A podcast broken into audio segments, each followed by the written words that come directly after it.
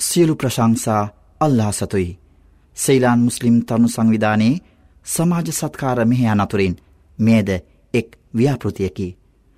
මීට අමතරව පොත්පත් සීඩී තැටි බොහෝමයක් අප සංවිධානය විසින් එළි දක්වා ඇති අතර අනාගතයේත් මෙවැනි මහංගු කර්තවයන් කිරීමට අප ආයතනය බලාපොරොත්තු වන්නෙමු.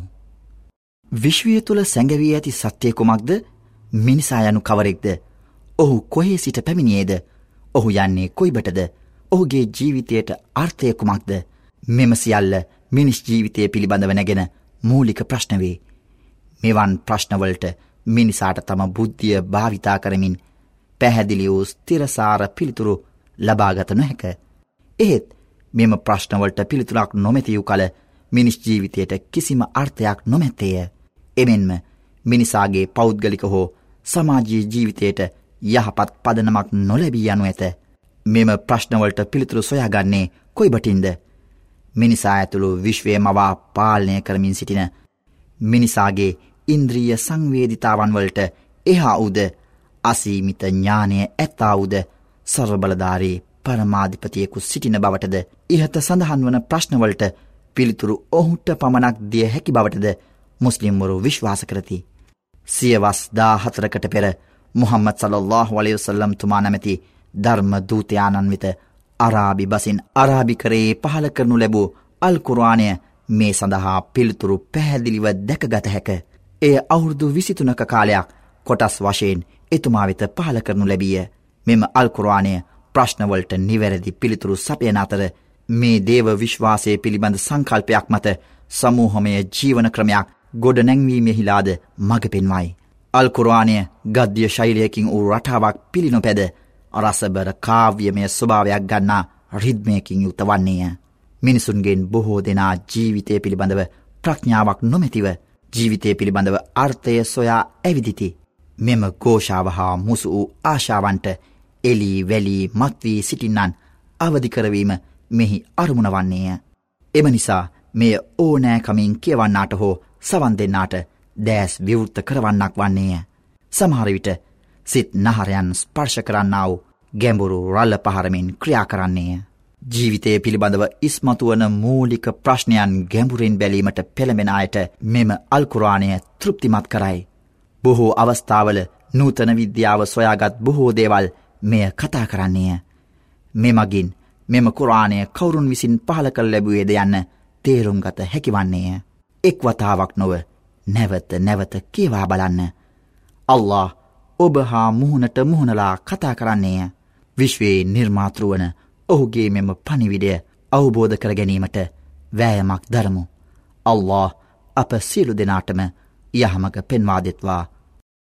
මෙම මහමු කටයුත්ත වෙනුවෙන් කැපවූ සෙයිලාන් මුස්ලිම් තරුණ සංවිධානයේ සභාපති අශ්ෂේහ MSM රශීද් මැතිතුමා ඇතුළු සේවා මණ්ඩලේටද මේ සඳහා මුදලින් අනුග්‍රහය දැක් වූ අල්බයිනා සංවිධානයේ තුර්කී අත්තහිනී මැතිතුමාටද සිංහල හඬ මුසු කළ මෞලොවේ මාහිර් ටඩ රම්ඩීන් නූරී මැතිතුමාටද නිෂ්පාදනය කළ සහෝදර ඉල්යාස් බින් හසන් මැතිතුමාටද පටිගත කිරීමෙන් සහය වූ දනූෂ කුමාරසිංහ මැතිතුමාටද පටිගත කිරීමේ මැදිරිය ඩආට් ප්‍රඩක්ෂන් බත්තරමුල්ල කොස්වත්ත. එමෙන්ම නන් අයුරින් අපට සහයදුන් සියලු දෙනාටත් අපගේ හර්ධ්‍යාංගව ස්තුතිය පුදකර සිටින්නෙමු. එමෙන්ම සිංහල පරිවර්තන වදන් උපටාගනු ලැබුවේ ශ්‍රී ලංකා ජමාතයේ ඉස්ලාමී සංවිධානය විසින් ප්‍රකාශනය කරන ලද තෆහිමුල් කුරුවන් අල්කුරුවන් සිංහල අර්ථකතනයෙන් හා වාමි ආයතනය විසින් ප්‍රකාශනය කරන ලද අල්කුරුවන් අර්ථකතනවලිනි. එබැවින් අපගේ විශේෂ ස්තුතිය ජමාතයේ ඉස්ලාමී සංවිධානයට හා වාමි ආයතනයටද පුදකර සිටින්නෙමු. අල්කුරවානයේ ප්‍රථම වතාවට ශ්‍රී ලංකාවේ සිංහල බසින් පටිගත කරනු ලැබූ ප්‍රථම හඬපටය මේ වේ. එබැවින් අදහස් හා යෝජන ඇත්නම් අප වෙත දන්වා සිටිනමෙන් කාරුණිකව ඉල්ලා සිටින්නෙමු. ලිපිනය සෙයිලාන් මුස්ලිම් තරුණ සංවිධානය නොම්බර එකසිය හතලිස් නවය මාලිගාකන්ද පාර මරදාන කොළඹ දහය. දුරකතනංකය බින්දුවයි එකයි එකයි දෙක හයයි හතයි අටයි තුනයි තුනයි තුන. ජසාකුමුල්له හයිරා. أعوذ بالله من الشيطان الرجيم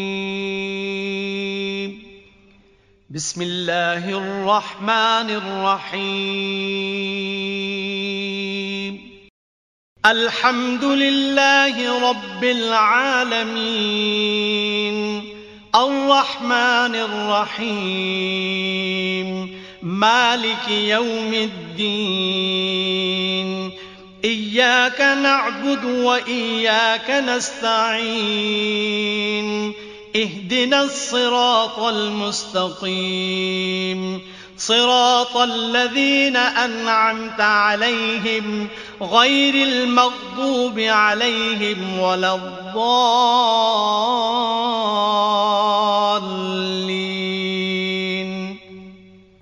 පළවා හරින ලද ෂයිතන්ගේ හානියෙන් අල්ලාහ්ගෙන් මම ආරක්ෂාව පතමි. අපරිමිත දයාන්විත, අසමසම කරුණාන්විත අල්ලාහ්ගේ නාමයෙනි. පැසසුම් සියල්ලම රබ්බිල් ආලමීන් එනම් විශ්වයේ පරමාධිපති වූ අල්ලාහ්ට පමණි. ඔහු අපරිමිත දයාන්විතය අසම සම කරුණාන්විතය විනිශ්චදිනයේ අධිපතිය ඔබවම අපි නමදින්නෙමු තවද ඔබගෙන් පමණක්ම පීට පතන්නෙමු. රිජු මාර්ගය වෙත අපට මඟ පෙන්වා දෙනු මැනව. එය ඔබගේ ආශිර්වාදය ප්‍රධානය කළ අයගේ මාර්ගයයි.